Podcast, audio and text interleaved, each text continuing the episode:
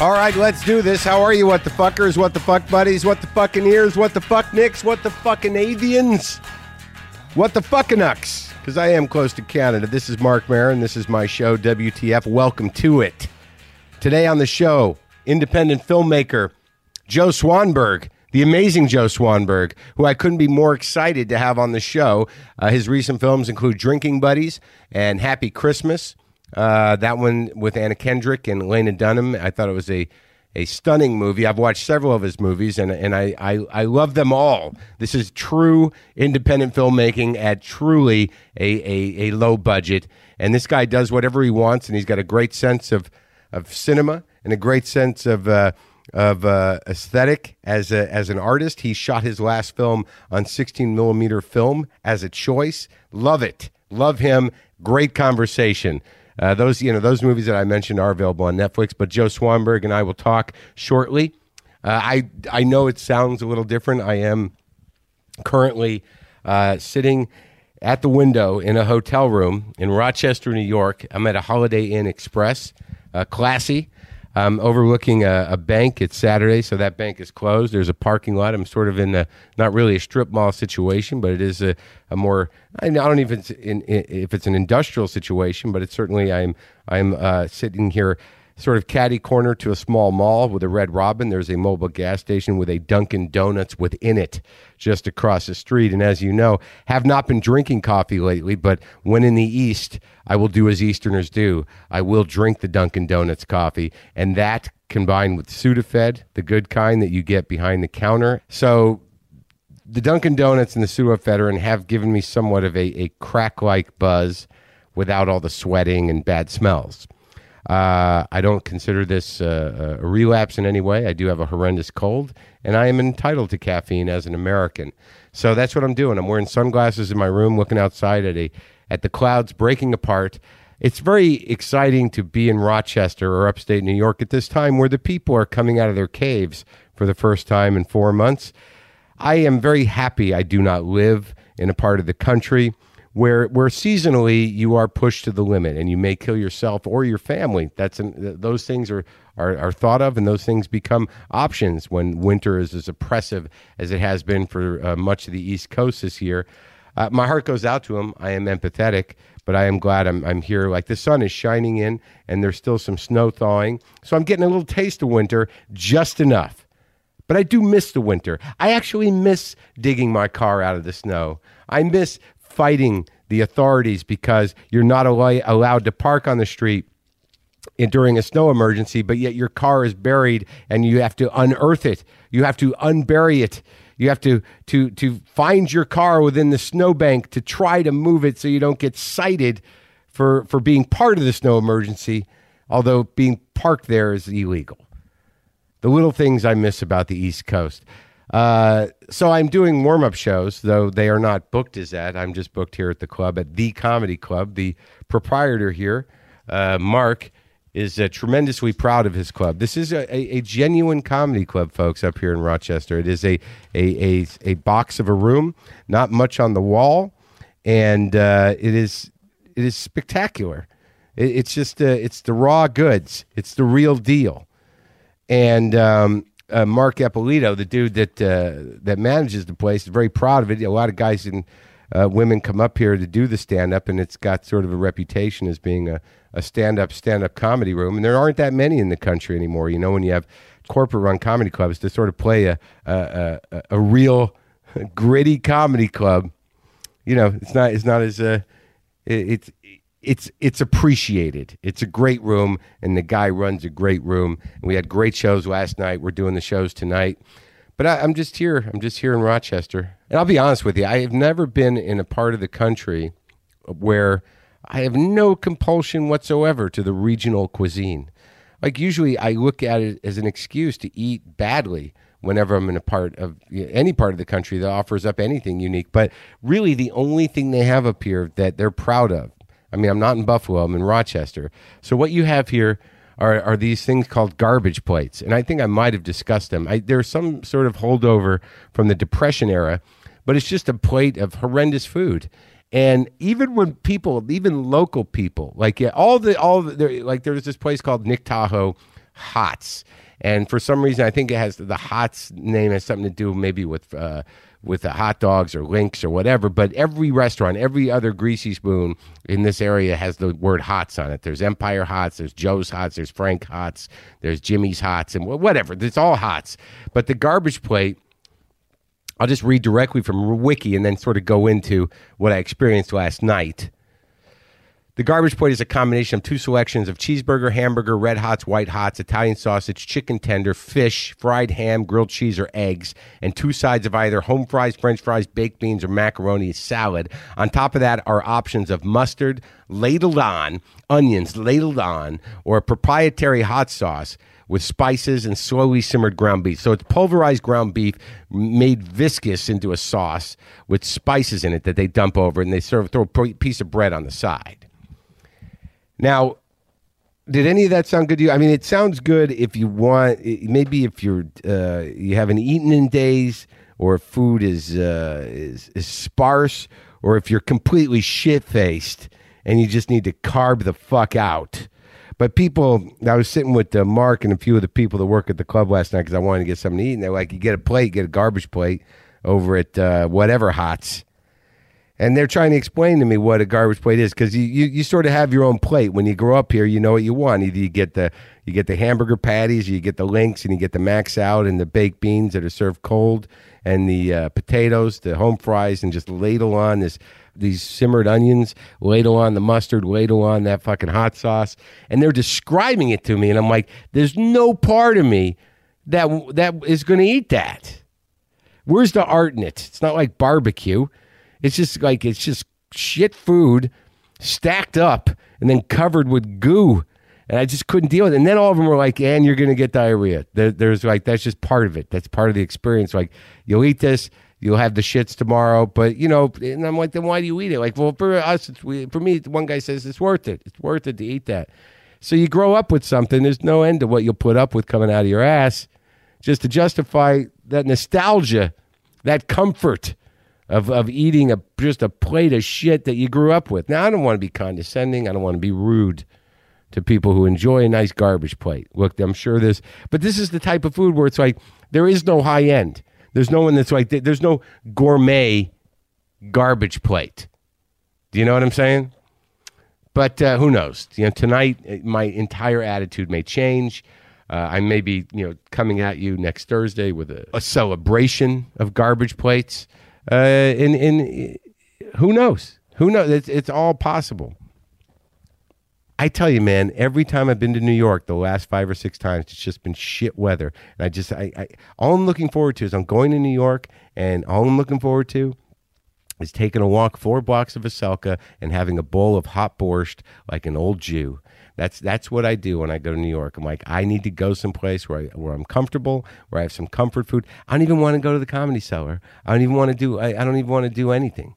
I'm going to go. I got some meetings I got to do, and I'm going to have these four shows here. What do I got to go bust my ass for, and you know, go do a 15 sec, 15 minute set in New York for? I could. Does that mean that I'm getting old? Does that mean I don't give a shit anymore, folks? Let me be honest with you. I don't know what the magic number is, but I'm telling you, man, if I hit it, if I hit the magic number, if I win the lottery, or I hit the magic number of fuck you money, uh, I'm not one of these people that's going to hang around and keep coming back, keep coming back to prove that I still got whatever it is that I have. If I hit the magic number, or I or I or I make it to the, to fuck you money land, I'm going to take a trip, perhaps forever. I have this fantasy where I just throw my phone into the river, whatever river, perhaps the ocean, just throw my computer away and just you know walk off and just like park my car along the side of the road and and have a, a bag with a with a few uh, legal pads and a couple of the pens I like and and I just I just head out. Perhaps I should bring some supplies because I imagine I'd be abandoning my house as well. Perhaps maybe a sleeping bag and a tent that that that accommodates one or two people. And I'm maybe one of those little uh, burners where I can boil water on and make soup and I'll just have that and and the knowledge that I have some money saved, and that's that's what I'll do. I'll be a I'll be a hobo just by virtue of the fact that I have no idea what to do with myself, but I know I don't want to do anything anymore. Is there any shame in that? Don't freak out. It's not happening tomorrow. That was just a fantasy. Isn't that pathetic? That's a fantasy. Is this like walking away from everything that that defines a responsible life, and uh, and just having a a, a traveling um, kerosene burner or a little uh, sterno burner that I can make some soup in, and one of those ridiculous pots that you can snap shut and eat out of, and also cook in. That's my big fantasy. How can anyone get in touch with Marc Maron? I don't know. You better check the trails. Look at the little books where you sign in on the trails. I would freak out day one or two. As soon as I saw an animal bigger than me, that it, that trip would be over. So I did the uh, Brother Wease show up here. You know, Brother Wease is uh, one of the powerful dinosaurs of uh, morning drive time radio, going back a couple of decades, maybe almost three decades. One of the originals uh, the Brother Wease show. I'd never gone in and did the one on one with Wease, and uh, he's a classic, man. Classic radio dude. He's got the pictures from all the different times of him, you know, all the different eras. You know, he's got to be in his 60s, but he's got those pictures of when, you know, partying was fun and hanging out with Joe Walsh and Kinison and my buddy Jimmy Shubert. You kind of it's weird when you know the old uh, the old demons, the old warriors, the the uh, the the guys that lived it who are still around, and you get into that conversation with them. It's like, oh yeah, that dude is he all right? Is that guy still alive? Oh, he didn't make it, huh? Mm-hmm. Yeah, that back in the day shit. It's getting more intense as you get older. People are dropping, you know. But Wease is still alive, and I'd never met him before, and that was a good time. It was a good time. All right, so let's. Uh, I, I really enjoy talking to this guy, Joe Swanberg. I hope you enjoy it as much as I do. I, I just, uh, I just found him to be a very earnest, very smart, very unaffected guy that does exactly what he wants to with the medium he has chosen. Why would I find that so compelling? I guess there's a similarity, you know, but um, but I like his movies. I mean, there's you know, there's a lot of movies that are called independent movies, but this guy really does independent movies, and he does them with an, a, a, a sort of courageous aesthetic. Uh, like he takes chances and he kind of pushes the medium a little bit, and uh, and he's very smart about it. And and he's the dude who's making the choices. And it was just great to talk to what I would consider a real uh, artist of of of cinema. You know, doing it the way he wants to do it.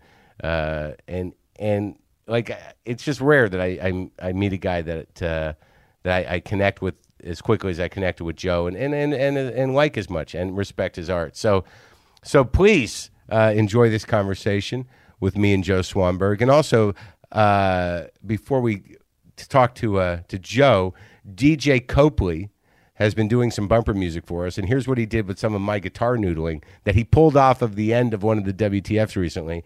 Uh, and and sort of remixed it and put some stuff behind it. He's on Twitter as WebPuppy45 if you want to check out his stuff. But uh, but now we're going to talk to Joe Swanberg. So so enjoy.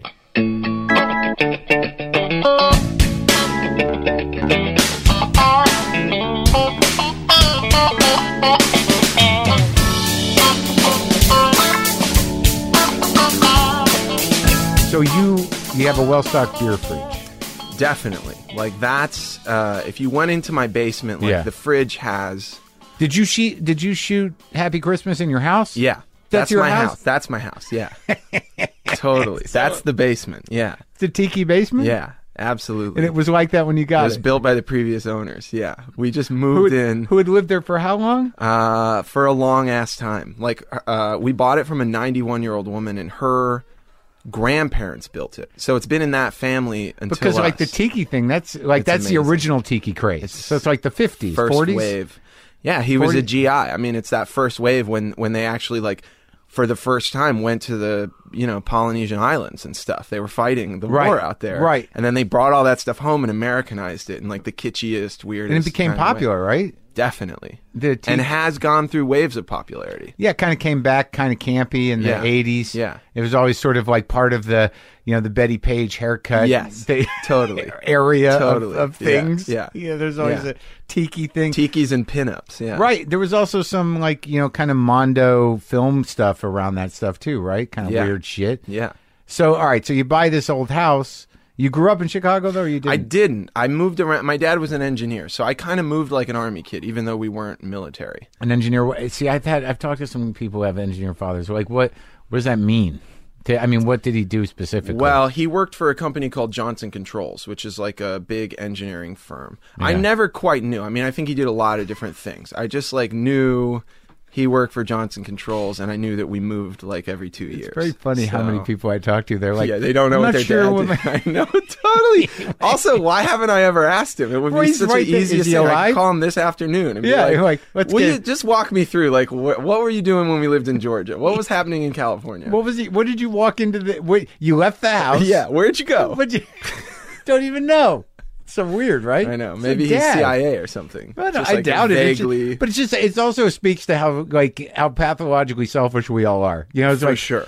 That's the guy that shows up, and Yeah. apparently I have to listen to Yeah, him, and he, exactly. he brings money. Totally. The like he's the law. He's the man. He's Yeah. literally the man. Was he a good guy? For sure. Yeah, Yeah. You seem pretty well adjusted. Yeah. I, I, I like when I think about it now and the more people I meet, I had the normalest ha- like most healthy childhood I could imagine. My parents are still married to each other. They're totally in love with each other. really. Uh, I have two younger brothers. We always were fine. You know, Yeah. I mean, it was just like really.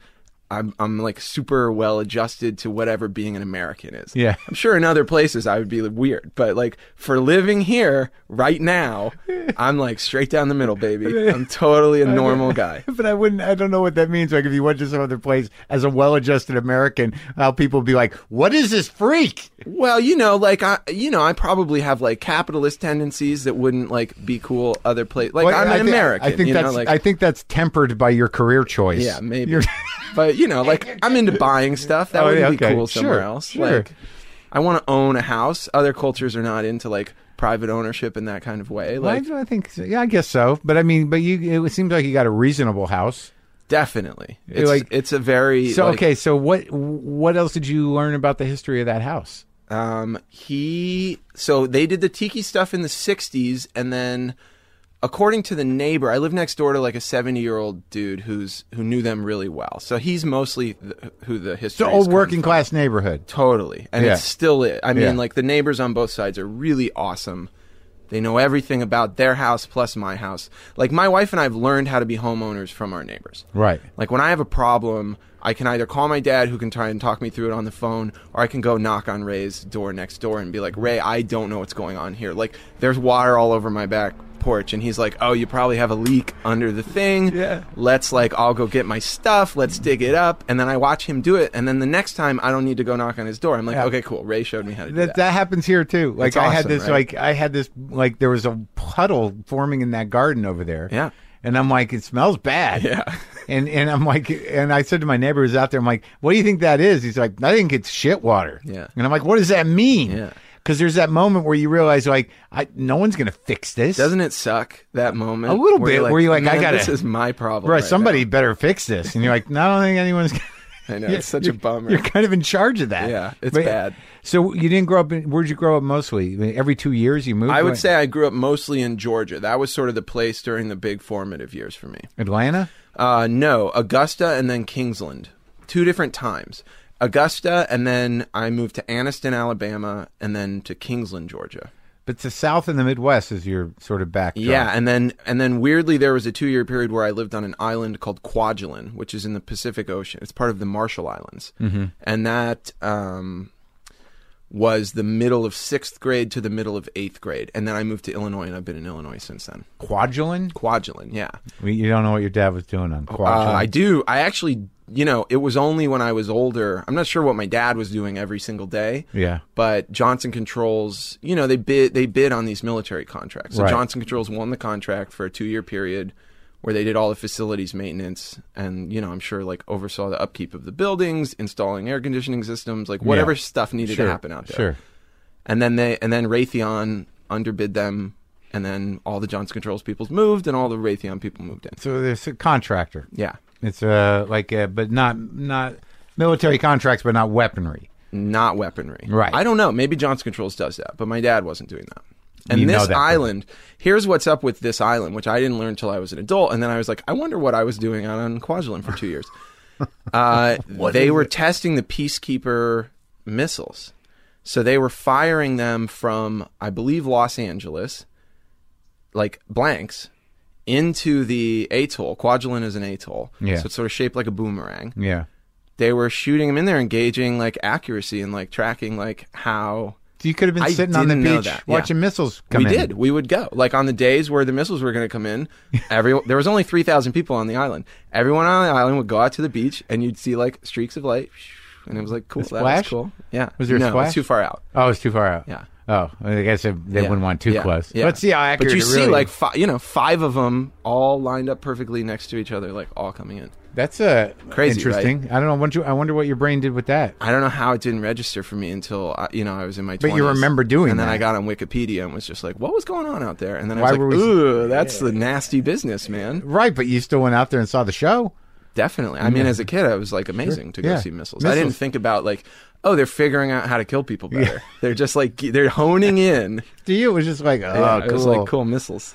Well, it, it's, it, but you didn't find it was tricky for you um, moving all the time, making new It friends. was very tricky, but it also was like director boot camp.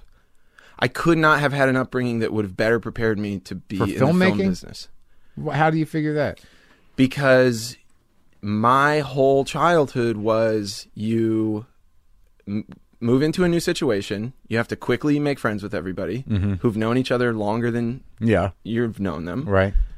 uh, you form tight relationships. You uh, figure out your thing in that circumstance. What does that mean? It means like, am I uh, the sports guy here? Am I the funniest one? Am I uh, known for eating weird stuff? Like, what's my thing that's going to mean that I can have friends and like be So cool you're here? willing to go any direction. Well, however it works out. Yeah. Often it just happens to you. yeah. You, you know, you have you are well referenced in sports and eating weird things, and you're witty or enough. whatever the thing needed to be. Yeah, yeah, yeah. But I mean, this still happens as an adult. You walk into a group and you sort of like read the room, and you're like, okay, cool. What's like, how, how am I going to have a fun time tonight? Yeah. with this group of people. Am I gonna eat This that? guy's clearly already the one they all think is really funny. So I'm not going to like get in a pissing match funny contest. Maybe you will though a little bit. May, I maybe. Go feel it out. it depends. If he's not funny at all, then you're like, oh. I- What if he's a dick? Uh, I tend to like not engage with dicks. Oh, okay. I'm not confrontational in that way. I don't want to like Not even a out- side swipe. Like you're not even. I don't think somebody has to be really bad. I was at a bachelor party recently, and there Yeah. was a guy that was that was just out of control. And in those situations, I can't stay quiet then. And then it got like openly hostile, where I was like, "Dude, you are freaking me the fuck out! What like you're bothering me." he was really uh, very, very drunk and aggressive. Oh. Like it, it- he was ruining everyone's good time, and Oh, I was right. like, "I'm not gonna like my buddy's getting married. right, right, right. I'm not gonna let this night go downhill like this. Like Yeah. you need to. Oh, you stepped out. in. Yeah, right. I had right. to. take a walk, pal. Yeah, he but but he, dude, he was so far across the line. Like it has to get bad. Most of the time, I'm just going to be like quietly angry. You've dealt with drunks being a before?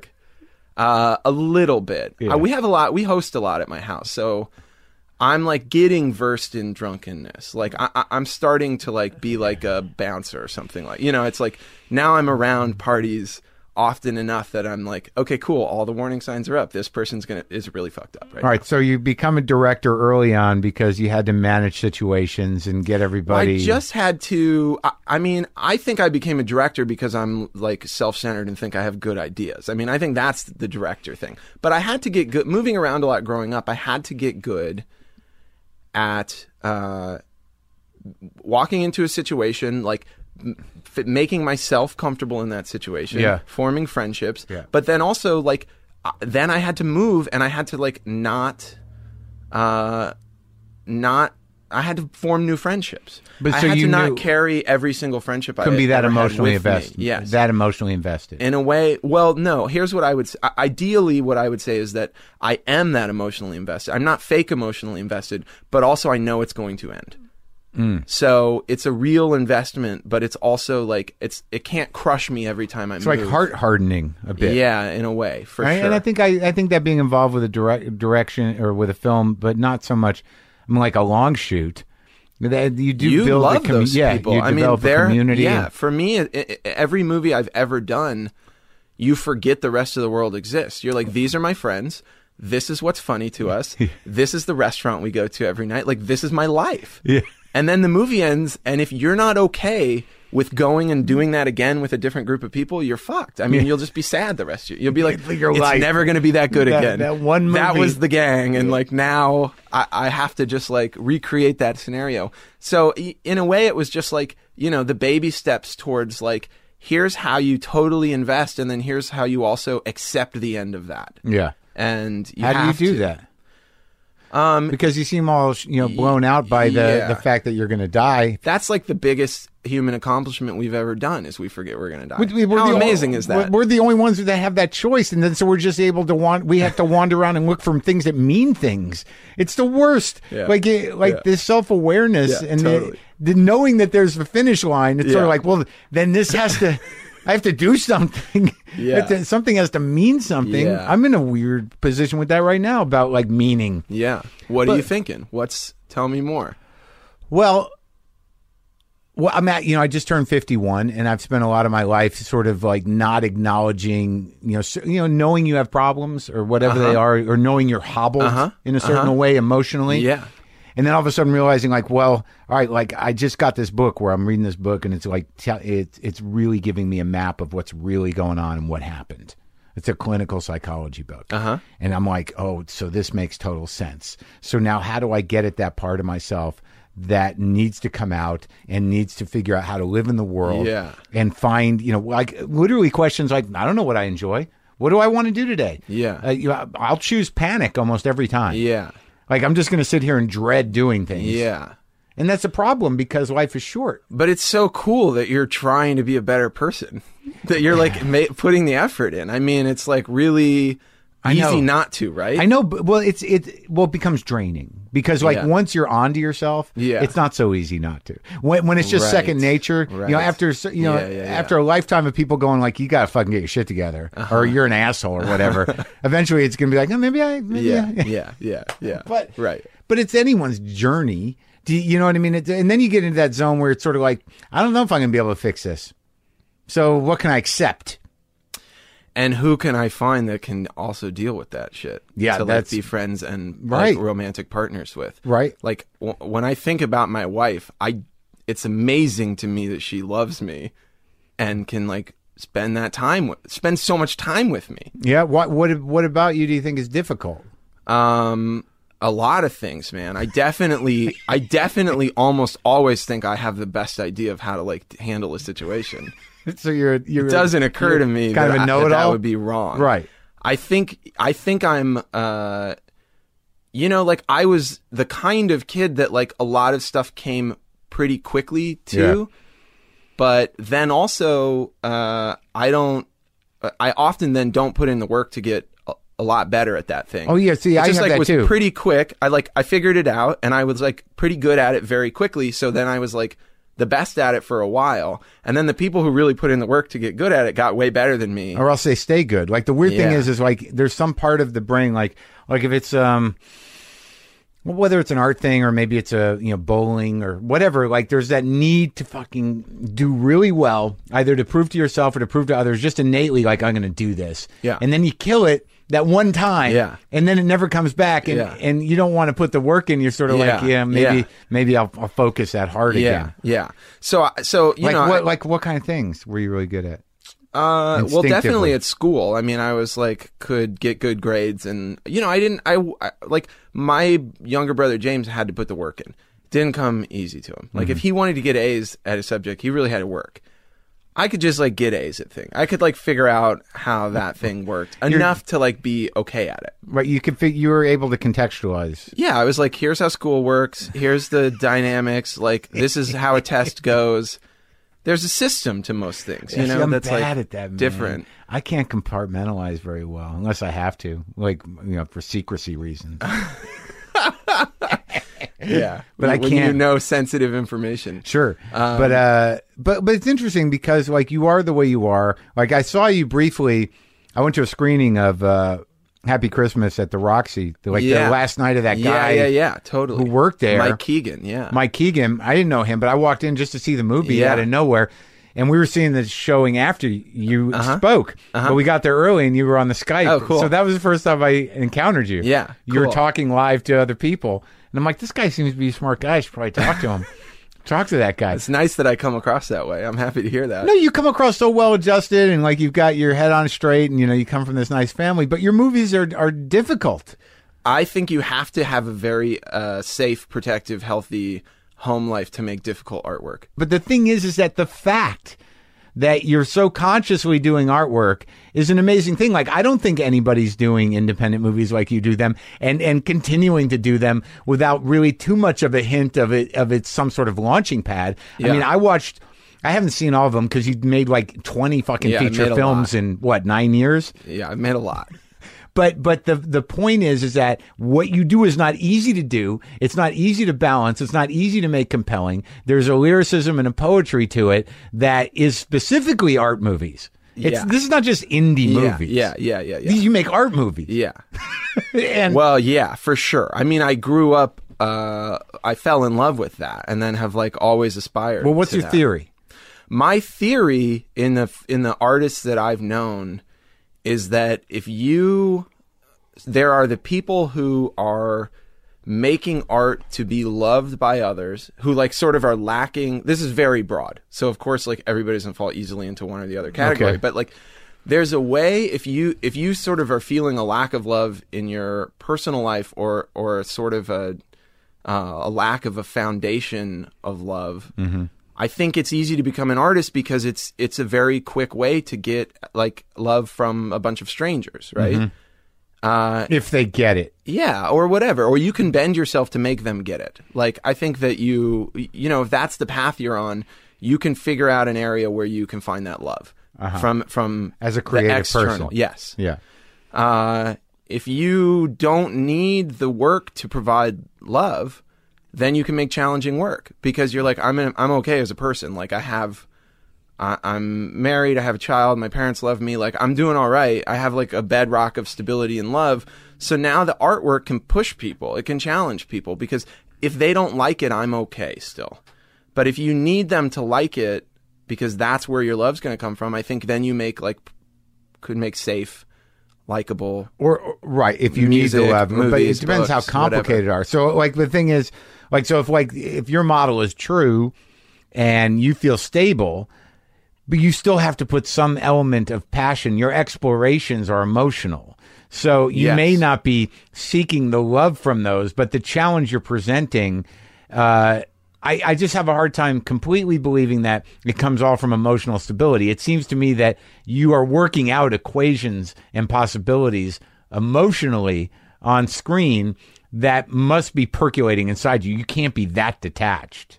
Definitely, I, I am, but but You're not. If well, no. Here's what I would say: like if if my relationship's in a good place and my wife and I are in a good place, I can make a movie about what it would be like to cheat, right? Yeah. and then I don't have to worry that that movie's going to fuck up my relationship. That can be a conversation my wife and I can be having while I'm making the movie. Right. I can explore uh, treacherous, emotional territory in a very real way, like in a way that hits close to home. Like for instance, with Happy Christmas, that's a movie that came out of conversations my wife and I were having after we had a kid, where she felt really like uh, stuck, like trapped at home with that kid, and like she She had bigger dreams. Well, definitely. She's a, we met in film school. She's a filmmaker also, and like I got to like after the birth of my son because I could make more money than she could at the time. Like it just made sense for our family that uh, you know like I kept working, Right. and she stayed home. Practical. And then it, you know we sort of like reached the tipping point of that where like this isn't cool with me anymore. Like it can't just keep going this way. And Because I'll I'll die inside and hate you. yeah, exactly. And so that's what that movie's about. It's shot in my house. My son and I are in it. Like that's a movie. Your son was good. Yeah, he's pretty. He's pretty amazing, man. got some good yeah, stuff. Yeah, he's a total sweetheart. but you know, like that. That movie pushes a lot of buttons, not only for my wife and I, but Yeah. for a lot of other people who maybe find themselves in that same position, right? Well, I think that the the other thing that movie did, you know, I guess we can work back because that's the most recent movie, is that the character that Anna Kendrick played, you know, for for even someone my age, how old are you? I'm 33. That's ridiculous. it's ridiculous.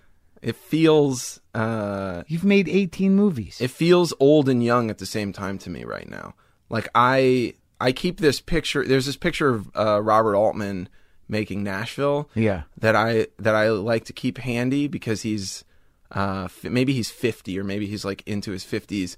He looks so playful and like if you look at his career, he's like s- still figuring his shit out. Like still like inventing stuff. Still like totally changing the Yeah. game and the way movies are At made. Nashville, yeah. Yeah, it's really useful for me to have that around because That's I, interesting. So those- even though I made a lot of stuff, like I don't. I, I mean, the stuff that I've made so far is so. I, I, I hope that the movies get so much better, and like I want to definitely make sure that like twenty years from now, uh, I still feel like an amateur. You know, like I still have a spirit where I'm like, cool, let's re- reinvent it every time out. Let's he took some like- weird risks. he's amazing, man. He really. like, like quintets, not. Yeah, he has made very, very bizarre movies Yeah, man. and bad ones too, which I really like about him. Which Makes him ones do you think are even- bad? OC and Stiggs, I think, is really bad. That was late. That seemed like a that's cash 80s. grab. It was a That's like an attempt grab. at making a teen comedy. It's a money sure. thing, wasn't yeah, it? Yeah, yeah, And he shot the player too, didn't he? yeah. That was tight. Yeah, I mean, like that. really It's good. it's interesting when someone breaks from his own style and says, "I, I can make a regular movie." Yeah. Here, here's a regular movie. Yeah, it's like a '90s Hollywood movie. yeah. But but it was so dark.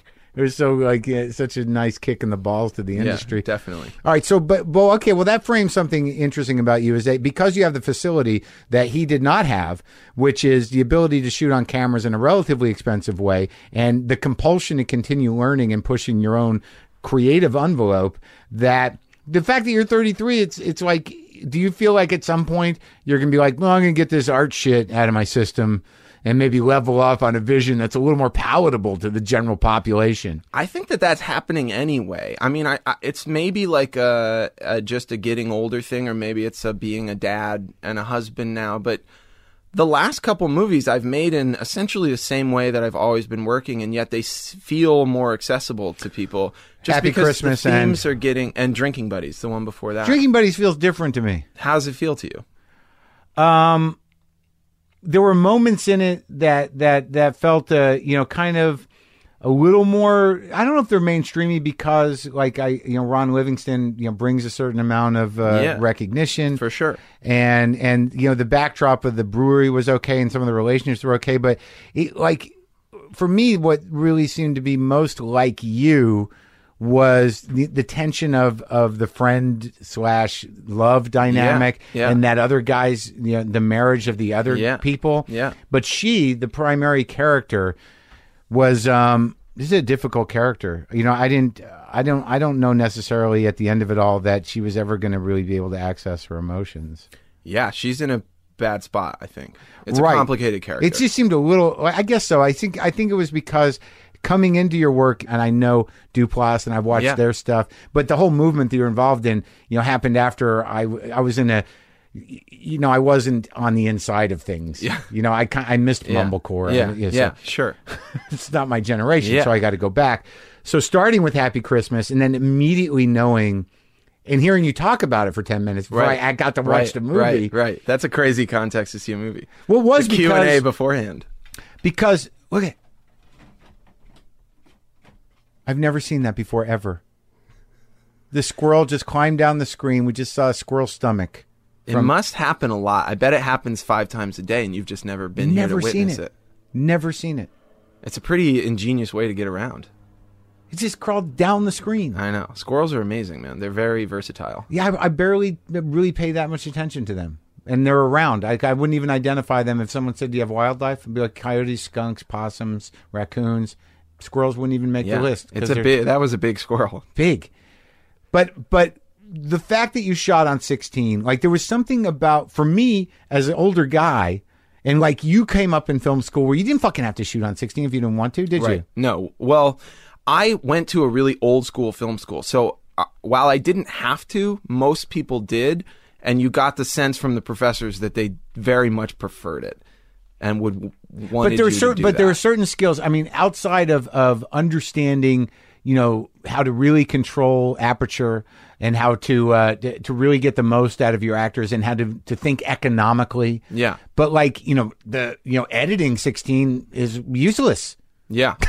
It's like you know, unless you're it, doing something. it absolutely is, and it's but it's also how I learned. So I have that's my- how you learned how to put things together on a flatbed editor cutting 16 millimeter. Yeah. Because I thought just the tone of it, you know, the amount, like it's not that you have to forgive anything, but you you you realize like when if, even when I watched the um even drinking buddies, which is not shot on film, No, it's shot on video. of course, right? Yeah. So and, and even the one with uh, that I just watched with Jane Jane Adams, uh, Uh huh. All the light in the sky. it's a great movie. Oh, thanks, man. you like that movie? I, I'm very proud of it. Yeah. I but a like what you can do with a camera just with the ocean, what you what you had to do, you could not have done with 16. Right. Ever. So there's your context. You know, everything's saturated a certain way. Yeah. But it does have that feeling of like, you know, like when I was younger, it's like I'm watching a movie. Yeah, You know, I like know. you you can't manufacture It that. has that for me too. It's a really it's the second it hits the screen, chemically your body feels different. Right. You're like I'm looking at something shot on film. This is a film. Yeah, I know. So so making that choice, where did that come from?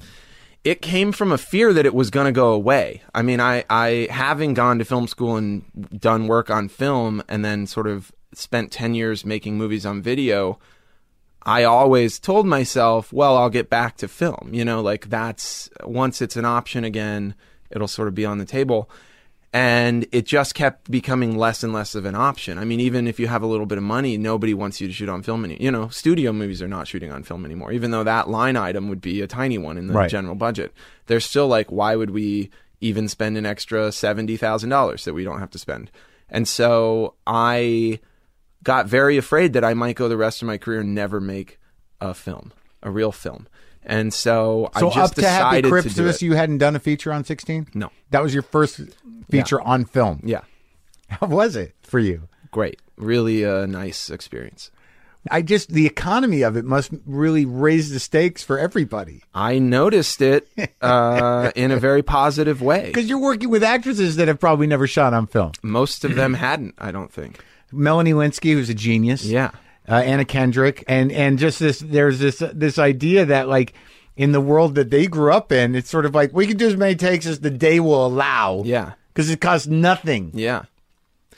Yeah, maybe like very early in their careers they had done indies on Student film, film, but right. it, I bet it had been like a decade at least for all of us And since and you felt that. Do you had did you have to have a conversation about that? it was a part of how I talked about the movie. I mean, I I let them know that that was going to be a priority, that it was important to me to do this one on film, and that we, you know, that was going to be where a lot of the money was going to go, and that we were just going to make that choice. But but you know if you work completely improvisationally, Yeah. So it's a it's a Yeah. gamble, Well, we budgeted a four to one shooting ratio, which meant we four takes was the most we could do. and you stuck by that, We came in under actually. huh? Yeah. Because you just let it roll. Uh, yeah, bit. we we did that, and also I'm my own editor. So when I when I like something and I know I'm going to use it, I don't need coverage. Then after that, you know, we don't need to beat around the bush and say like, well, just as a safety net, let's go ahead and shoot this and this and this, because I, it's my movie. I- that take was great. I'm going to use that take. I'm not going to give myself a note later that I want to cut to an insert shot. So let's not shoot the insert shot. Well, it's interesting that you know that that's a confidence of a of a, a creative person. That comes from having made 17 movies already too. You know, I mean, I you get a I- feel for it, and you're also Yeah. acting in it. Yeah. You know, I know, like, I'm my, you know, CK is a friend of mine, and he has that same sort of. You have to have that kind of weird creative fortitude to, you know, to direct your own your own Yeah, movies, and then to cut them, and then to be in them. Yeah, You yeah. you you can't you can't have that thing you're talking about, Right. the need for love. Like, Yeah, I don't know how yeah. everyone else feel. I'm Yeah, not. I know. Someone's got to drive, Right. So, but but it's interesting to me with with Happy Christmas that it wasn't you knew the story, right? So Yeah. in your mind when you set out, that was a pretty specific story. This this girl comes in, she's your sister, she's got her own problems. And that character was pretty amazing. What I was about to say before was that no matter what age you are, uh, but I, you know, I'm only 51, so I grew up post 60s or whatever. There's there there's always that strange entitled kind of like troubled substance wise, but you know, not sure what she wants Yeah. to do with her. Like it's it's a I recognized her. Yeah. Like it's been around for a while. I don't Yeah. think it would have been around in the 40s in the same way, but there's there's that character, and she's really the the pivotal thing, the the changer. And you hate her in a, a bit, Yeah. not hate her, but sort of like, oh fuck. For sure. I hope. But why? How did you construct that story? I mean, I understand that you had your wife. coming out of really personal stuff. Also, my younger brother James, who was not nearly as bad in real life as Anna's character is in the movie, but my younger brother James had come and lived with us after we bought the house, Uh-huh. and you know, you reach a certain age where you just it's hard to have people in your space for a long period of time, Even if they're your family. Yeah, even if they're your family, and even if they're great, and even if they're helping out, you sort of you get used to a level of privacy and a level of uh, autonomy, and then suddenly, you know, he was living in the basement. That basement is where my wife and I hang out. It's where our, the only TV in the house is down in that basement. It's sort of where we go if we just want to like catch up on a movie or Right. show. And he was down there, so even just by being there. He was in the way, even if he was the politest, best house guest ever, you know. and, you feel like you- you have to do it because he's family. I wanted to do it. And also, like, you know, he had gone to school in Lexington, Kentucky. He was ready to move, uh, you know, out of the college town and move to the city. I thought that that was a good idea. So I was happy to be able to be helpful. It's nice to be an older brother and be in a position to help if Yeah. somebody asks. Right. And so, you know, all of it was great. I mean, it was really nice to have him with us. And, and, uh, you know, he has a weird relationship to the movie because it really makes it look like he was a fucking mess who, like, r- you know, really That's- fucked our house up. But he wasn't. Uh, you had to explain that to him. uh, we've talked about it a couple times, but you know, he wasn't the best house guest ever either. But yeah, but he's your brother. What are you Well, gonna and do? he's my younger brother too, and I try and be generous to younger. But it's interesting though because I've had to deal with that with my father and stuff because of the TV show, like where you're like that, where you threw me under the bus. I'm Yeah. like, no one knows that but me and you. Well, you- Yeah. you know what I mean. But you can't explain that to somebody. It's like no, no one's going to make an assumption.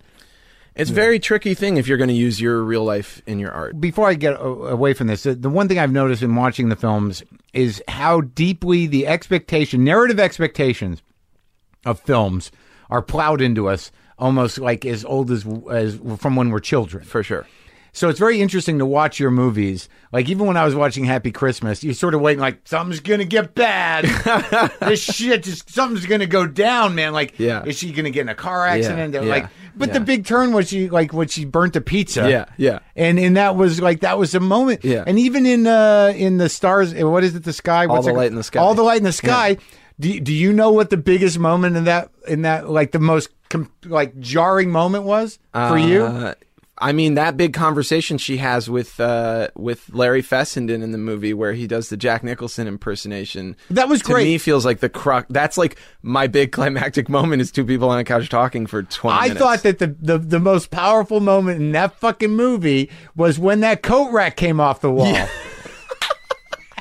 That's my action scene. That was it. Yeah. But it was Yeah. satisfying. I couldn't believe Yeah. it. Like after she leaves Yeah. like that. Yeah. And then Yeah. that thing just goes clunk and I'm like, Yeah. oh, that's that's Yeah. the that's the end of the second act. Yeah, yeah, totally. That's really funny. Yeah, that's my sense of humor. I mean, that coat rack coming off the wall to me is the funniest thing I could do in that. That's so totally my sense of humor. Like, But it's also very telling, and it's like you know, because you're working improvisationally and you're hanging this stuff on a loose story that's based on emotion. Yeah. that to to find those things that hang your narrative on, literally. yeah. Uh, that's sort of the trick of, of of making movies the way you do. yeah, And it's got you either people are going to feel it or they're not. yeah. I mean, I would say even that there is just like. Uh, you're already in a very small pool of people that are even capable of feeling it, and then some of them are going to feel it, and some of them are not. It's interesting because, like, for me, it's like it brings me back to a different time where you know where I was studying film in college, and you know you had to be hyper attentive and patient, and and try to like you know someone has told you that this is the good stuff, and then you just got to sit there, you know, watching Saint Joan, you know, going like, Yeah. what am I doing? Like Red Desert. Mm-hmm. Antonioni, and you're like, mm-hmm. I can't. What? Why? am- What am I missing? yeah. And it's like you can't be so hard on yourself. Yeah, it's it's I, I, you know I'm like the kind of person that automatically bristles when somebody tells me something's genius. You know, like like No, yeah, yeah, this yeah. is a masterpiece. That's a terror. And then I like fold my arms and I'm like, all right, prove it. But- but now you're in I'm film school, right? Yeah, But so like you got or there's something. I mean, like some of your stuff is kind of Godardian. definitely. I mean, like that. there's Some stuff like His his playfulness with editing is like for sure always been a big influence. yeah, but even like I kind of got the feeling watching Silver Bullet when she's playing with the gun in the mirror that was almost an homage in a Yeah. way. Yeah, that stuff. Uh, it's funny how that stuff filters through. Like, I, you know, I sort of landed upon the way that I work uh, specifically to avoid uh, references. I feel like I went, you know, like I, I was in high school when Pulp Fiction came out, and I feel like that was that changed everything. Yeah. There was then a period of like three or four years where every movie that came out was just a knockoff of Pulp Fiction. It felt like Right. Everyone was just trying to do that thing. To, a knockoff of knocking off movies. Yeah, exactly. A knockoff of Well, a pastiche. knockoff. Yeah, okay, yeah. yeah. And uh, and so you know, it was like a really that was the time period where I was falling in love with movies, and so I, I had like had to go outside of that stuff because it, it just got so similar. Well, where'd you go? I mean, I I worked in a video store, and so and we had the ability to order movies for the store. So you know, we were. I was just like trying to watch a lot of documentaries, a lot of foreign films, mm-hmm. uh, Cassavetes? a lot of like exploitation trash. I mean, I definitely was into Troma. Mo- you know, I was just like sort of trying to dip my toes in all the waters to see what was registering and also what was achievable. Troma movies. definitely. Yeah. But you did like did you make horror movies early on? No, but I probably thought I would. I mean, I, I was drawn to them. I was drawn to the ability to do them on a low budget. They felt achievable. Well, you kind of pulled that out. You kind of d- dealt with it in Silver Bullet as definitely thoroughly as you needed yeah, to. That's like, uh, yeah, as horror movie as as like my interests would allow me to get. Probably well, it gets like, but uh, but okay, but what about Cassavetes? No, yeah. Cassavetes only via osmosis. Like I've never really seen Cassavetes movies, but I'm was influenced by the people who were influenced by Cassavetes. So I'm. Who would they uh, be? Uh, anybody who was like an 80s or 90s American independent filmmaker. Everyone. Right. I mean, he's the godfather, right? Like, he sort of changed the game. And then, at, like, in one way or another, everybody who has the gall to pick up a camera and go with their friends and say, we're going to make a movie is influenced by Cassavetes. Right. So, I, like, while he's not, for me, a direct influence, and in a way now it's like uh, those movies have become uh, holy because I know that I'll like them when I finally see them. So I've I've I've sort of been waiting for the perfect circumstance. Like I, I'm kind of waiting for a Cassavetes retrospective where I can just go Get- and watch them all in a week. Just get the Criterion box. Well, I, just want to see it. them in a movie theater for the first time. Okay. I'm All right. waiting for that. Make, maybe you should build a theater. maybe you should. Why don't you? Why don't you? I could talk to maybe like uh, don't you- somebody and just see if Well, you're in Chicago. Go curate a. yeah, that's a good idea actually. Why don't you curate something like movies I haven't seen but I want to see? Yeah, that's a good idea, man. Yeah. Yeah, shit I've been meaning to watch. yeah, that's a good idea, man. I You might do that. You should do it. I might do that. And you get to watch it for the first Yeah, time. Get in the prints theater. of it and Yeah. yeah. Yeah. That'd be fucking awesome. I like it. I think I've always the celebration. Yeah. That film. Thomas Vinterberg's movie? Yeah, it's amazing. That that's it's. What is that? Yeah, I saw that in film school. That was a big one because that I mean, what's great about movies like The Celebration is you no longer have permission not to go make a movie because you look at it and you're like it didn't cost much money. It's all it is is really compelling performances and a really compelling story. Like now you now you have no excuses. You have to if you think you have the stuff, now go prove it That movie did that for you. for sure. All those dogma films were really important to me. Yeah. Because uh, like what I love about Lars von Trier and and those early dogma guys was they they for at a very important time in my life they took all of the emphasis off of production design and slickness, which is the one thing you can't do right in film school. You Right. can't do that. Right. You you have to have a lot of money and be working with really good people. And also that changes all the time. Like our idea of what's slick and expensive looking shifts every couple years. So even if you got good at one thing, you'd be out of touch by the time you like could put the resources together to fake it. Mm-hmm. You know, and like so by taking the emphasis hundred percent off of that, and by actually by calling that stuff bullshit, and saying the only thing that matters is actors and a handheld camera and a story, I was like, ooh, yes. Now I can work. Now I now there's a context for the work even. Yeah, precedent has been set. Yeah. Like a guy who did the other thing really well just said that the other thing is bullshit. Yeah. Yes. Yes. Yeah. It's, And I was so liberated to Yeah. just like get out of film school, grab my friends, grab a video camera, and just make a movie. But but it also seems like you know you'll make a movie sort of at the drop of a hat. If I meet a cool actor or there's a cool idea that like enters the ether and I feel like I can like snatch it and go do it, I'll go do it. Well, what about the the the the thing where you obviously shot uh, some of uh, the the Sky movie and Silver Bullet simultaneously, or you had leftover footage? Sev- or, several of them simultaneously. There was a period of time where I was working on, uh, I think four movies at once that had a lot of the same actors in them, and there was just like a ton of overlap. And there's certain people it seems that can do what you want them to do, and certain people that probably couldn't. When I meet Like- people who can do it, I hold on to them very tightly. Well, like Anna and Melanie and Jane for Yeah, sure. for sure. That dude who was in the the Sky movie. Uh, Larry Jack Fessenden, Nicholson guy? yeah, Larry Fessenden, who's also a director whose work I really like. yeah, and I like the the other g- kid too, the one she slept with. I like him too. Uh, Ti West. He's been in some Yo, other movies. Kent Osborne. Yeah. yeah, yeah, for sure. Yeah. Yeah. those guys. If you look at my movie, Kent Osborne's in almost everything I've ever made. Like he's like, uh, I can't. I get an idea, and then I'm like, well, Kent would be perfect. Yeah. for that. But this is also familiar to you. These are pe- these are types of people that you kind of know in your life. Like they're Yeah. familiar to me. They're they are creative people. Like there's a there's a in the world of where creative people work when they're not being creative and, and also how they carry themselves, Yeah. whether they've turned their back on their creativity or not. Yeah. There's a certain community to that. Definitely. You, you know what I mean? If they're not if they're not actually, you know, actualizing creativity, they're they're they're a brewer. Yeah, yeah, You know? definitely. It's a it, it- it's all very familiar to me. But in Silver Bullet, like there's some real kind of like and not that you mean to reference it, but you know, the fact that you know she's playing with a gun and he's behind her. Oh, a- definitely. That that that is a reference. I mean, that's that's like taking the whole history of movies into account. There. Yeah, okay. Like that's a scene from a movie, Right. purposefully. Yeah. Yeah. Okay. All right. So uh, it wasn't. You're not lying to yourself. yeah. No. No. No. Just filtered in. I'm like yeah, dude. Kubrick. I, I just like, man. I don't even ever think of anything. Like, I haven't even watched any movies. I Did you just, watch? I just wanted it to be pure, man. Did you watch that documentary about the uh, The Shining? Yeah. I I had a really good time with that. Me movie. too. It's really fun.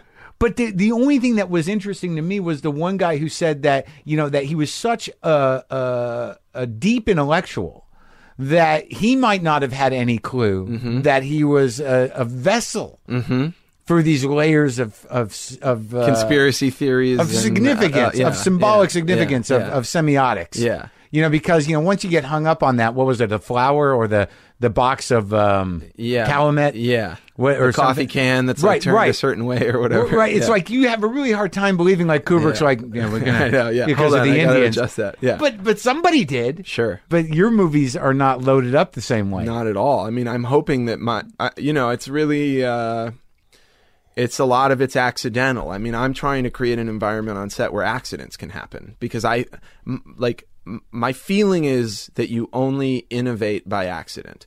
That nobody's smart enough to have a new idea that just like takes things into a new realm. Or it doesn't feel so constructed. Yeah, somehow there's like a limitation that forces you to solve a problem in a new way. And that for me was always kind of the guiding light was let's put ourselves in a situation where we don't know what's going to happen, where I don't I have to follow the action the way a documentary camera person would have to follow a real life event. Like I'm not setting marks where you start here and you have to walk over there. I'm just saying do it and then I'll try and capture it and by not capturing it, then I'll have to figure out how to edit the scene in a cohesive way and then I might accidentally do something interesting or Right. several interesting things. Um, that's that changes based on the movie. Like But obviously with drinking buddies, uh, there was a level of improvisation and uh, and sort of a space where accidents could happen within the context of uh, stronger narrative and better lighting, Right. let's say, or Right. something like that. And once you introduce better lighting, you you sometimes have to set marks. You know, things change. Things start to change. Uh, Show business, man. Show business, Yeah, baby. now you're making a movie. And so, in a way, I have more recently embraced uh, movies, the way movies are made, because I did so many things outside of the bounds of how movies are made. And I also got to a point where uh, I wasn't creating situations where accidents were happening anymore.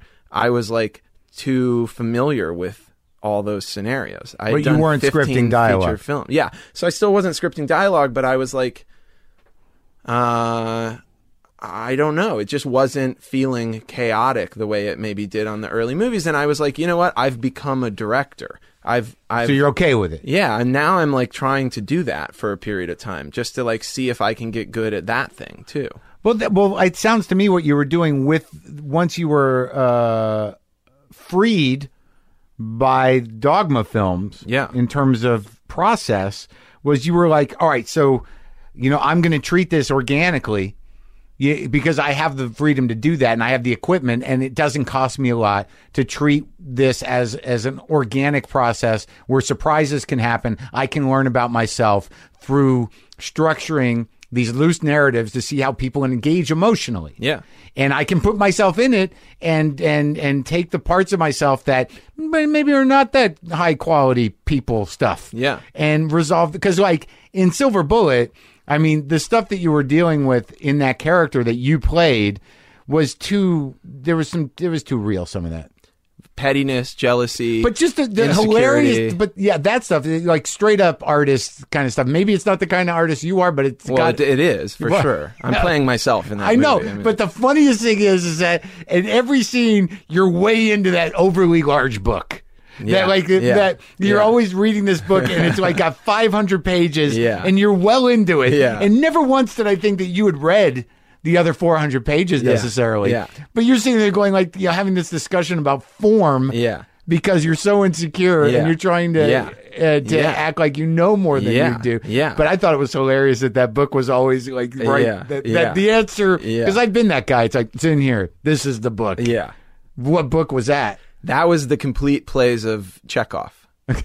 Was it important to you at the time? Well, we were basing Silver Bullets off of the Seagull, so we we had like stolen some character uh, types from that. Play. I should. I wouldn't have known that because I'm not that much of an intellectual. Um, nor am I. I mean, Jane Adams turned me on to the Seagull when we started the Mm-hmm. process of doing Silver Bullets. She was like, "You should read the Seagull. It might be useful," and it was super useful.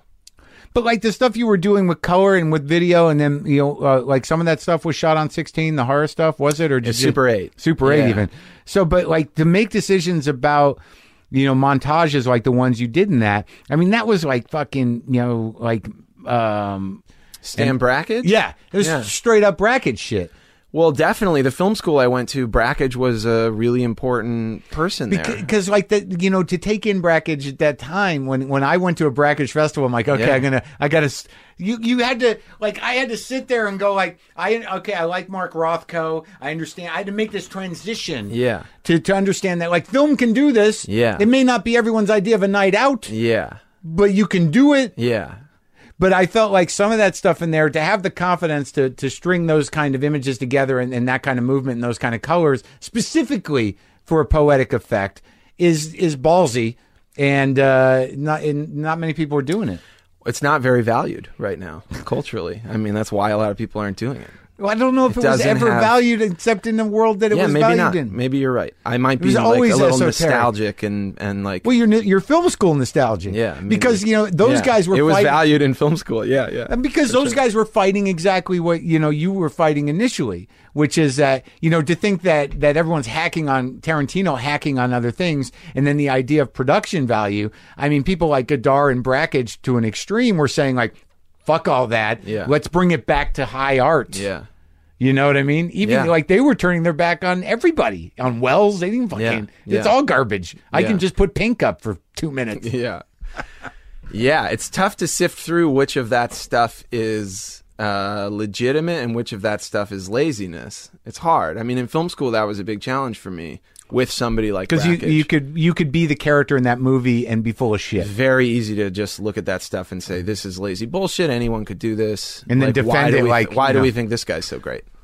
Right, but but you as an artist then like you can do that and rationalize it. Like, you know, like this is your vision, but the difference between you and the, the reason that I'm talking to you at all is that there's a tremendous difference between, you know, like an established abstract artist and then a guy who just says like anyone can do that. I agree with you. Of course. I mean, if that wasn't true, we'd all be in trouble. and we'd be s- surrounded by, you know, undecipherable garbage Uh, yeah, but you know, frauds slip through the system all the time. For a little while. For and and sometimes are so established that forever they do. But I, I mean, But if they're I- made- but here's what I'll say but then you're getting it's in- very dangerous to just accept that somebody's great. It's very dangerous because you you always should investigate as an artist. You As always should decide that you like Brakhage. You shouldn't just assume you like Right. But as an artist, see, that's the difference. See, like a fraud can exist in a world. If that fraud is making money for somebody else, who gives a fuck if he's a fraud? It's a I see what you're saying. It's a different context. Yeah.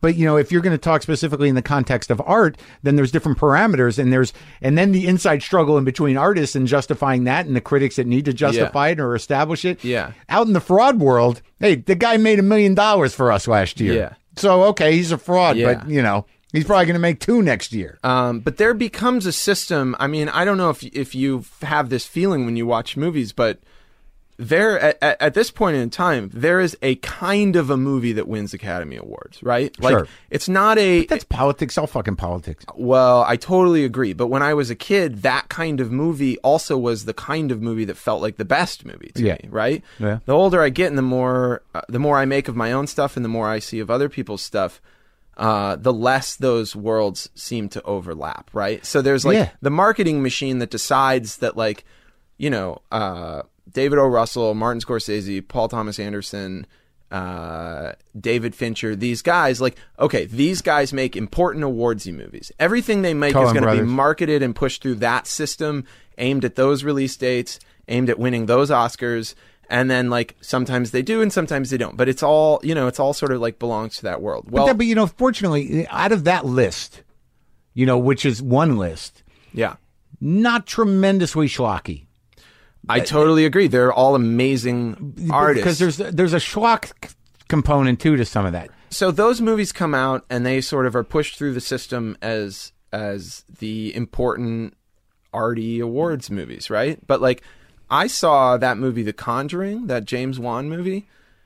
I think that movie's a masterpiece. That movie's never going to be nominated for an Oscar. They're closed off to it before it even exists. I don't. I didn't right? see it. Was it good? I think it's amazing, man. It's a really, uh, to me, the best crafted and best, uh, for certain people, the best acted movie of the year. Like Lili Taylor's performance in The Conjuring is certainly better than anyone who won an Oscar last year, right? But because it's a horror movie directed by James Wan, that avenue was never open to it from inception. They weren't and that, playing the- game. that the- bothers me. Right. Right. That Right. we've that that like it's so much just a part of the how the industry markets stuff that uh, certain movies are eligible for awards and other movies never will be, and they're not looking at the level of quality.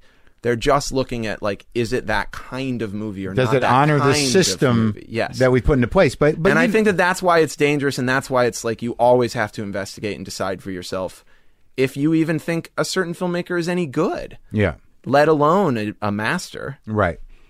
But a lot of times, like um, sadly, like you said, they may not be frauds, but Oh, they sure, might. But sure, they sure. might not be. Well, great. if you can make a movie that consistently makes a lot of money, that's very hard to do. They're not. I don't consider those people frauds. Right. Actually, I think uh, these days my suspicion is that it's easy. It's easier to fraudulently sneak into the important, serious art world world of things than it is the commercial world of things. Because the commercial world of things, it either works or it doesn't. Yeah, it makes money or it doesn't. There's a million shades Sure. of gray in the art but it, world but of it- things. right, So, exactly. In in the in independent cinema and Yeah, that kind of stuff, yeah. yeah. there can be some real some garbage. Yeah, some garbage that like still has a place and still some like Yeah, you're because blowing you- smoke up that person's right, ass. and- right. But you have like uh like I I've decided somehow or another that you you know you're the only guy I know that's like you know making these art movies in a way that is poetic and and requires a sort of openness to allowing the thing to to not give you what you want. Yeah, You know? yeah. And and and reckon with it. I'm asking a lot of the audience. I'm asking them to participate in that with me, Yeah. which is uh, it's a big ask. And all, you know, as I've gotten older, it's an even bigger. I'm realizing what a big ask it is because I. Uh, I don't get to the movies as often as I used to. You know, it's uh, it's a bigger deal for me to go to make the time to go to a movie theater and see a movie. And so, uh, I think when I was younger, I took it for granted, and I I made some uh, lazy choices because I I- didn't uh, feel the responsibility that I feel now towards the audience.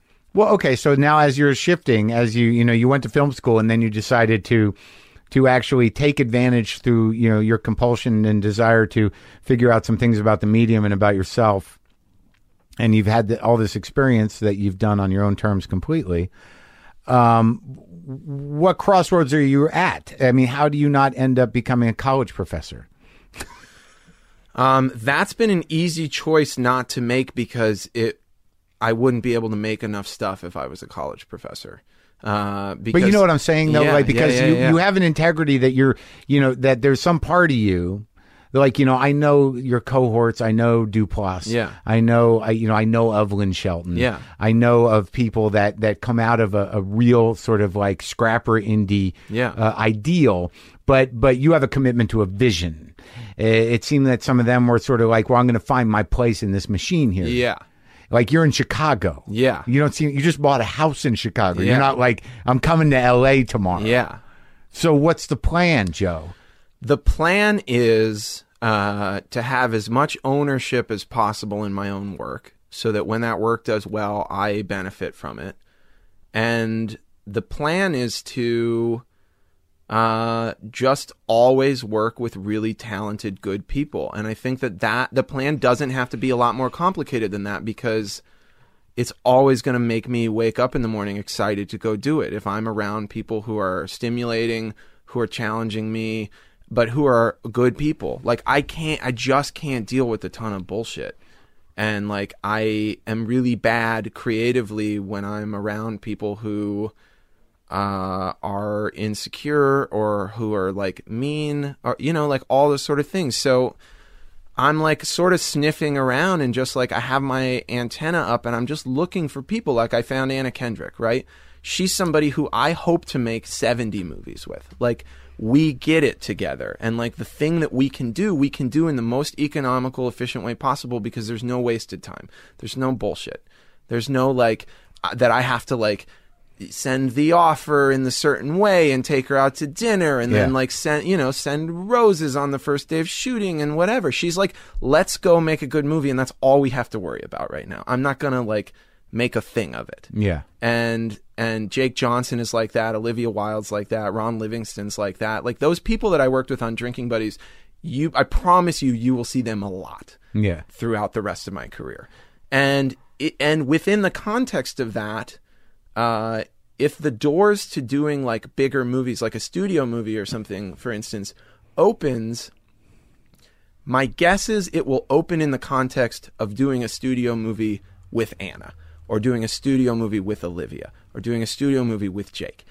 And then we'll go do our thing with different resources, with a bigger crew, with whatever. But but in my heart, I'll still be going to work with Anna. I But here's my question. yeah, Is that, you know, then all of a sudden the the the, the collaboration becomes much broader and much bigger in I've never sense- done it. Yeah, Right, I mean, I, I, I assume, but Th- then you're going to have to deal with that that the horrible menace of Sure, production value. Sure, sure.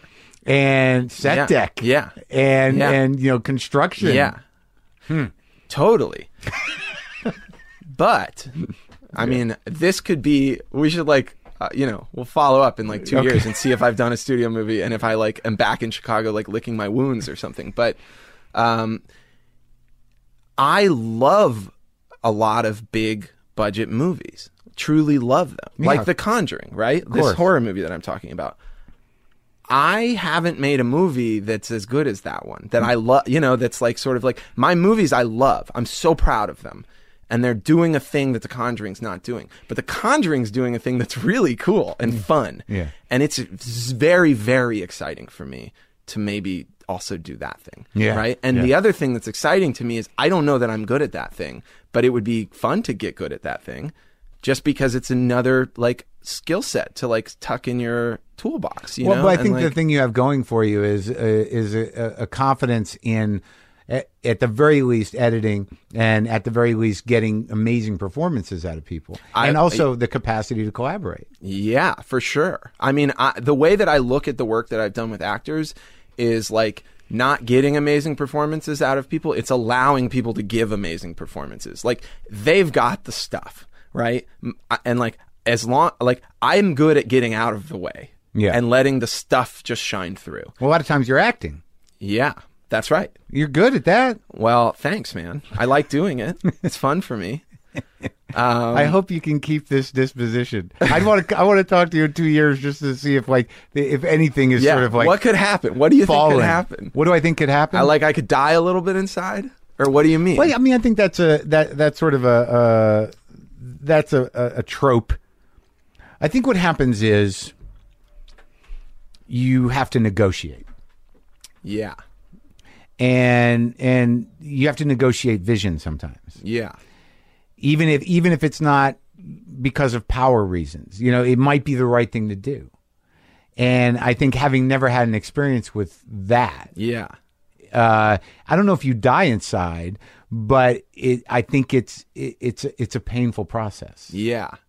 And What what what can you be more specific? Like it sounds like what you're saying is it's a painful process to acknowledge that somebody else might be right or more right than you are. yeah, and also that you might have to you know not do it exactly the way that you wanted to do it. Yes, totally. and and that you know there are actually people that might know better. Totally. And- and- this sounds very exciting. This kind of pain sounds very exciting to me, though. actually, good, like good. if I can do that with smart people who actually are right, it sounds most painful if they're wrong, and you and they like you get you have to compromise, and then it doesn't work. Right. That sounds very painful to me. Where it's like, fuck, I trusted you, and you fucked me. And now the movie's bad because I listened to you, or Well, because you had the power to just do it. Well, You that well that to. happens. See, that's the other part of it is that when there's larger stakes, Yeah. and there's more power involved, Yeah. then you know you're going to be the guy that gets thrown under the bus. Yeah. So yeah, it all gets tricky. Yeah. But I think what what you've done for yourself ultimately, and your real passion is is to make films the way you want to make them, and to experience the organic connection of the process and and the event itself outside of the movie. You know, has as much significance Yeah, to you. yeah, So, like, the weird thing about that is, is that you know, if you get beat up a little bit, you could just go back and make your movies. That's how I feel about it. That's why I'm even uh, entertaining the idea. believe me, like, I know whatever's going on for me now. That at the end of the day, I can come do this. Yeah, right? You It's great, in my garage. I'll talk to you. uh, tell me about it, man. But, it's you know- very nice to have that. yeah, you just don't want to get heartbroken. That's a. I think that you know, and there's no way to avoid it. But yeah, I think that if you have a good head on your shoulders and you have things in perspective, which you seem to have, you know, you can, you know, Yeah, man. you can kind of relegate the the risk. You know, it's Yeah. not like anyone's going to ask you to direct a superhero. That's movie. right. That's right. Not yet. Yeah, not yet, nor do I want to. So, so like everything right now is pretty cool. Like the stuff that I'm reading that's written by other people that could be bigger movies isn't superhero stuff. It's mostly like the smartest, cool stuff. I mean, George Clooney has consistently made really good, smart movies. I mean, he doesn't seem to fuck around and just like do dumb shit. Yeah. They're almost all good. Yeah, and he seems like a pretty good guy. You can talk to Anna about him. He seems like a great guy. Yeah, It's a good she movie had a really good experience working Yeah, with him. man. Definitely. Yeah, so did uh, Danny McBride. You know, like these guys. Yeah. So you you come out here to L.A. and you know why would you come to L.A.? What what's happening? Well, I come to LA because I have uh, business out here now. You know, like I work. I come out here to work. I You're in- actually you're in live the- in Chicago to like live. You're in the movie I- business. I am in the movie business. I Yeah. actually am like I make a living from my movies, and so I come out here to work. How do you make a living from your movies? Well, it's come in various channels. My earlier movies are starting to bring me some money now because they are getting distribution in other countries. You know, some of them are seven and eight years old, but uh, if the Sundance Channel, you know, like had success with Drinking Buddies, then they're like, oh, this guy has other movies we've never aired on the Sundance Channel. Let's license these for a small amount of money. So that stuff is like from the old stuff's kind of starting to trickle in. And then I am developing a movie for Fox Searchlight. So I got paid money to write that, which is part of how I'm living right Yeah. now. And then I make money when I sell my movies. So Is that a movie on your terms for Fox Searchlight? Definitely. I'm I pitched them an idea and they liked it. Okay. So, yeah. And you do you hang out with the other uh, young guns like the Duplass boys and uh, I see them sometimes. I, I you know, I I'm we they're all, taking over Hollywood. They definitely are. I mean, it's amazing. It's it's uh they uh without knowing it have been incredibly helpful to me How so?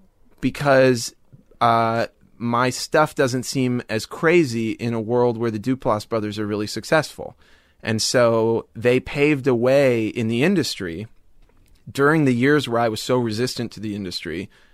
Uh, they were out here making these kinds of movies in the studio system, and now the studio system has context for these kinds of movies. And Right. so, you know, when a movie like Drinking Buddies got seen by more people than we expected, uh, it was a lot easier for me to come out here and say, this is the next thing I want to make, and to have uh, agents want their actors to do it, to have distributors want to buy it and release it, and you know, to a certain extent, uh, Lena Dunham's done that too. I mean, like oh, that's right. She was in Happy Christmas. she acted in Yeah. Happy Christmas, and like she and the Duplass brothers, uh, I would say, uh, you know, have sort of been uh, the biggest advocates for stuff outside the system. You know, even though like they're known now for making stuff within the system, they've given context for uh, the weirder stuff. And so, like, in a world where Girls is on TV and where Jeff, who lives at home, opens in regular movie theaters, my stuff seems a little less weird, and that's that's oddly a big difference in the last couple. It's of years. It's interesting because like it's almost a return to, you know, like for years, you know, even when you you talk about like uh, you know David O. Russell or or what you know or where Scorsese came from, that this sort of highbrow kind of um, you know intellectual discussion around anything, Yeah, uh, you know, film wise or art wise, became very insulated and kind of old guardish. Yeah. And I think that with people like you and with people like Lena, who I've talked to, and Duplass, when he feels like talking about that, you know, and about you know, you know what his place is and, and why the films he made uh, were important, that it's sort of coming back. Like there, there's a little more movement towards, you know, an, an actual kind of intellectual discussion about art Yeah. and about what film is capable of. Yeah. And and also I think that the business is broken open enough that really everybody can find their niche and and and in a way, especially if you've got talent and you've got friends and you're part of uh, a momentum, you know that you know that justifies you. You know, Yeah, and also we uh, even in my life I've seen it go through waves and and you know, we happen to be in a wave right now where uh, the studio system is uh, uh, let's see, as risk averse as I've ever seen it in my life. Right? Like they're only making movies that make complete sense and are almost guaranteed to succeed. internationally, Yeah, for sure. It's a global industry now which means it's uh, the bar is low. the bar is low, but the bar is complicated. It's like a low bar that has a lot of twists and turns in it, and they know how to navigate that geniusly. But like I, for instance, They're making even start amusement park about rides. it. They're making amusement park rides. I On- mean, on the bigger scale, they certainly are definitely. And uh, as somebody who likes to go to amusement parks, I also like to go to their amusement park rides Sure. as often as I like to go to indie films. You Right. know, it's like it's actually really fun for me to put on the 3D glasses and like drink a large sugary drink and like yeah. fucking kick back for Yeah. two hours. I Yeah. dig it. Yeah, yeah. And so, you know, there's uh, that thing happening, and I think that what's what I've noticed happening is that that pool of actors that can do those kinds of movies is pretty small, Yeah. and unless you get absorbed up into it, uh, you know, you're kind of left these days if you're a really talented actor.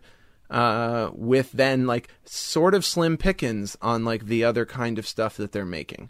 And what that has done for me is meant that uh, a lot of really, really talented people have been willing to come out and do a small weird movie. great. It's great. Yeah. It makes me very excited. It makes me feel like we're almost about to be in a really cool period of movies. Yeah. Where suddenly it's like, oh, holy shit. There was 15 great movies that came out this year. Yes. With great performances, like classic, amazing performances. Yeah. And it's because those people didn't get cast in the comic book movies that Yeah. year. And they have enough money that they don't need to go to a job. And they wanna so they went and did something cool. Yeah, they want to do. They want to act. Yeah. Are you ever going to do like a large ensemble piece, like an Altman movie? My new one is like that. Yeah? Yeah, this movie Digging for Fire that I'm finishing right now. Uh-huh. It's there are new characters showing up all the way through the last couple minutes of the movie. Like just uh it's a sprawling sort of LA movie with a lot of people, You shot it here? a lot of roles. I did shoot it here and we shot it on 35 millimeter. I Really? shot on film again. Yeah. Who who funded that? Uh, I did partially, and then this group of Chicago investors that I work with, and then Jake Johnson, the lead actor.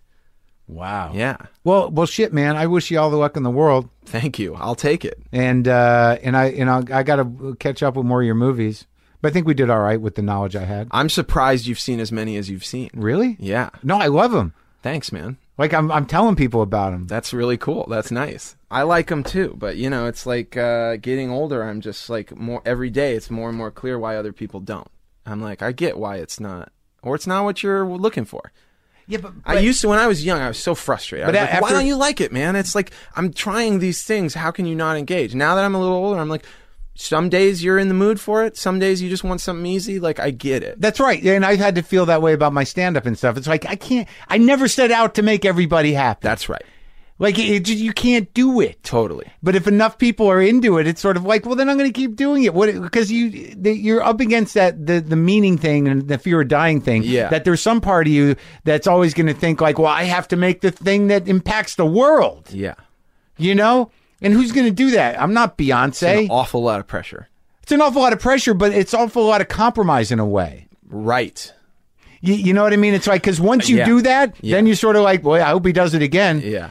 And then you're like, I got to do it again. Yeah. And then like if you don't do it again, you're like, you failed the world. Yeah. Like they didn't come see you in Sweden. Yeah. But you probably do all right in Sweden. Thanks for talking to me, man. Yeah.